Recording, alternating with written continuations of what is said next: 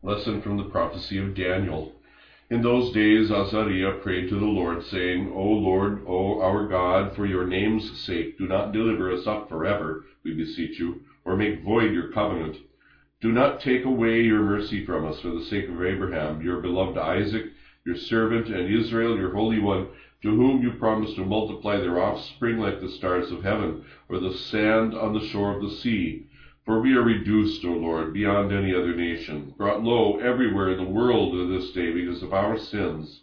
We have in our day no prince, prophet, or leader, no holocaust, sacrifice, oblation, or incense, no place to offer first fruits, to find favor with you. But with contrite and humble spirit let us be received, as though it were holocausts of rams and bullocks, or thousands of fat lambs. So let our sacrifice be in your presence today, that it may please you. For those who trust in you cannot be put to shame. And now we follow you with our whole heart. We fear you and we pray to you.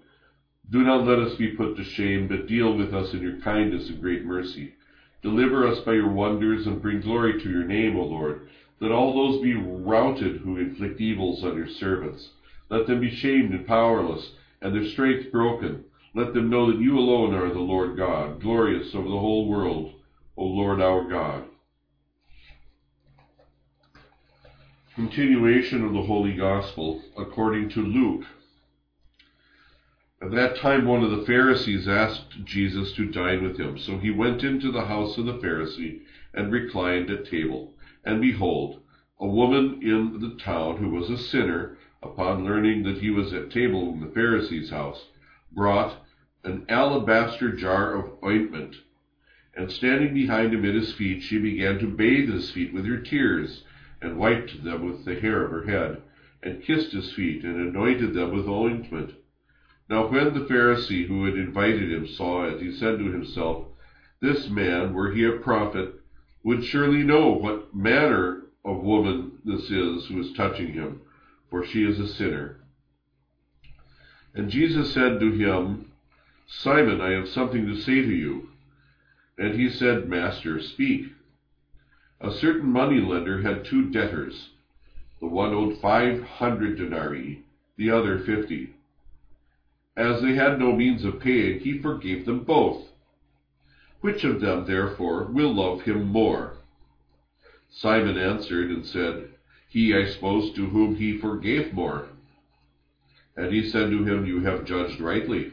And turning to the woman, he said to Simon, Do you see this woman?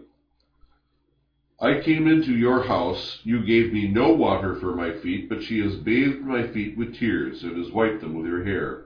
You gave me no kiss, but she, from the moment she entered, has not ceased to kiss my feet. You did not anoint my head with oil, but she has anointed my feet with ointment. Wherefore I say to you, her sins, many as they are, shall be forgiven her, because she has loved much. But he to whom little is forgiven loves little. And he said to her, Your sins are forgiven. And when and they who were at table with him began to say within themselves, Who is this man who even forgives sins? But he said to the woman, Your faith has saved you. Go in peace. The saving words of the gospel. Ah, well, we are at Thursday in, Hol- in, in Passion Tide, and we are continuing our spiritual pilgrimage to the Roman stations. Today we gather at Santa Maria in Via Lata, across the street from where we were yesterday, at San Marcello al Corso, and uh, we go over to Santa Apollinare, uh, which is right over near Piazza Navona and uh, the great church of St. Augustine, and, and right next to the the residence where I lived for many years in Rome, and uh, um, so it's uh, yeah, the, the it's it's at San Apollinare today. Now, there are a couple things uh, in here that I want to point out. The overall point of this, uh, these readings today. Now, remember that they're aimed especially at catechumens who are getting ready to come into the church very soon.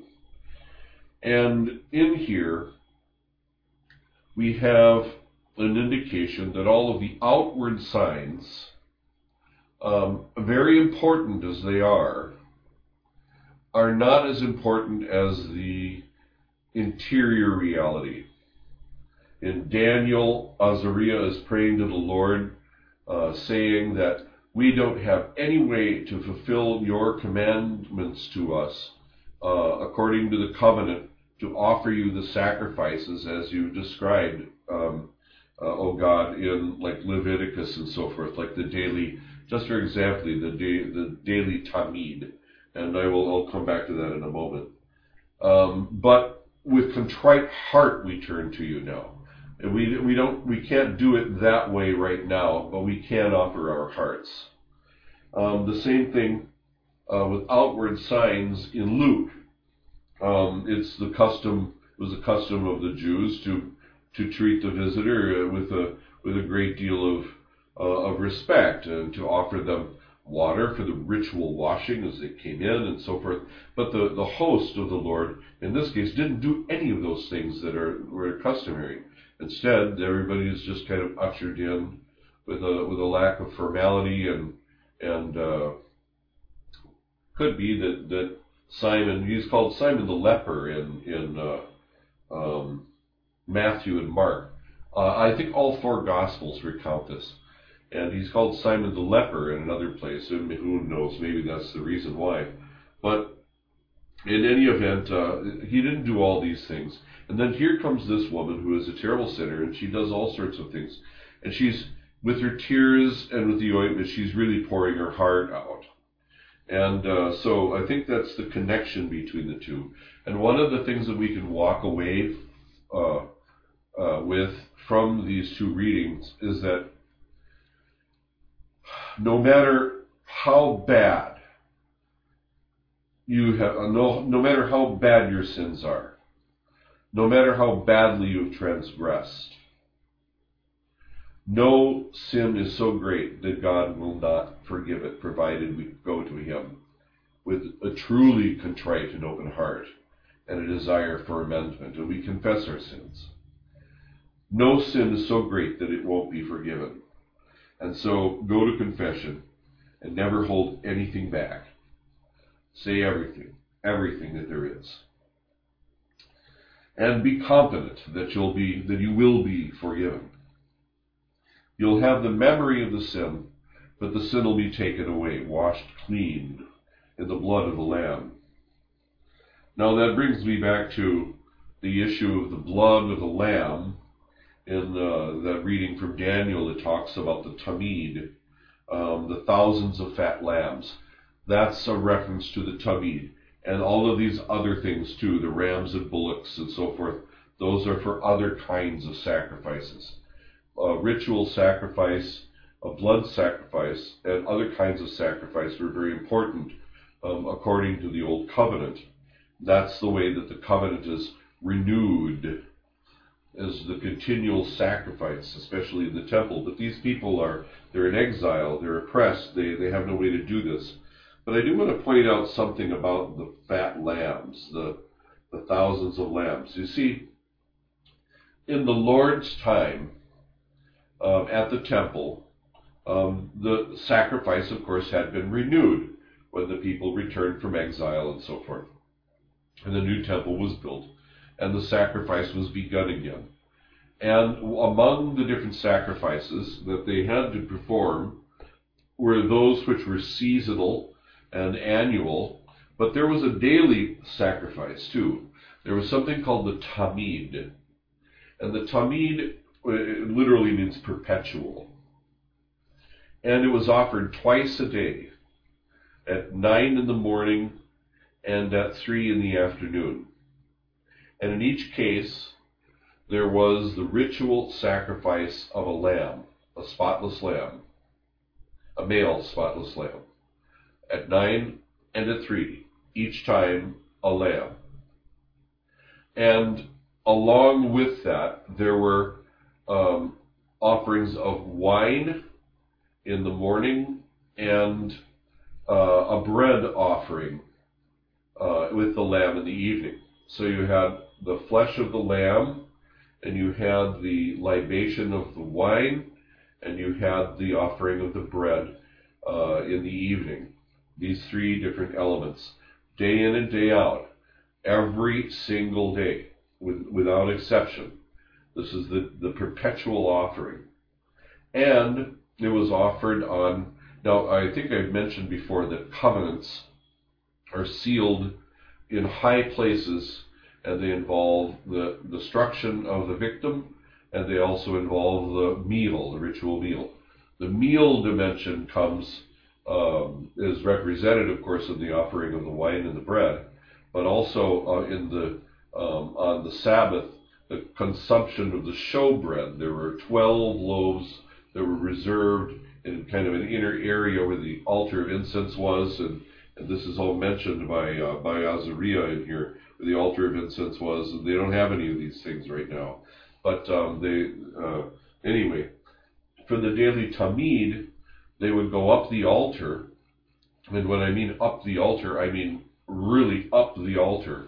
If covenants are, are, are sealed in high places, they were renewed in a high place because the altar of the temple was like 20 feet across or something. It was huge and it was enormously high, so that it, you had to go up a ramp, a long ramp to get there. And in order to have the fire up there before the tamid was performed, one of the priests would carry on his shoulder a beam of wood up the ramp for the lighting of the fire. And you'll remember how Isaac, who is the, the victim, and Abraham go up to the mountain for make the covenant with the Lord, and then they sacrifice the ram there instead, but Isaac carries the wood on his shoulders.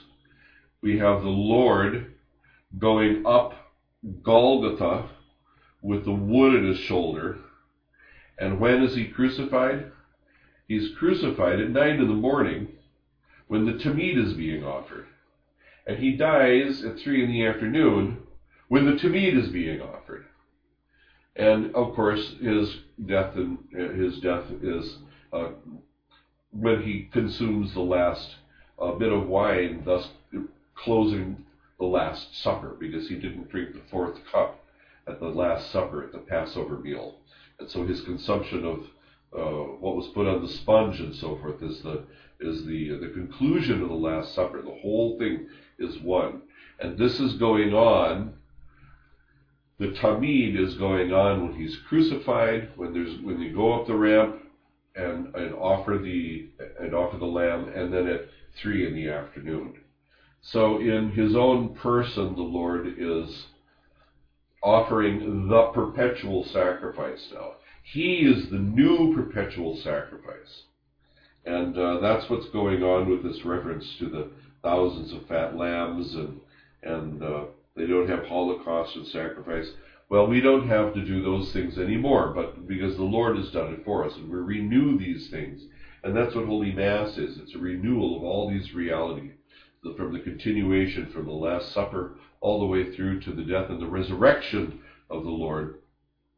And because of the ascension of the Lord, now in the Holy Temple renewing the sacrifice, we are able to do this here. So I just thought you might be interested in that tie together, that that that that tie between the connection between the tamid that they offered every morning and every evening, day in and day out, and how the Lord fulfills it uh, even physically in taking the wood on his shoulder, going up to the high place, and then being uh, uh, offered on the altar. And by the way, the altar, this enormous bronze altar, had four um, kind of horns or spikes in the corners. And the altar of the cross also had its own uh, spikes, uh, didn't it? It had its own four spikes. It had one for the sign, and one for each of his hands, and one for his feet. So even the even physically, there's the the outward symbol. You can make the connection between the altar of the Lord's cross and the altar of the temple.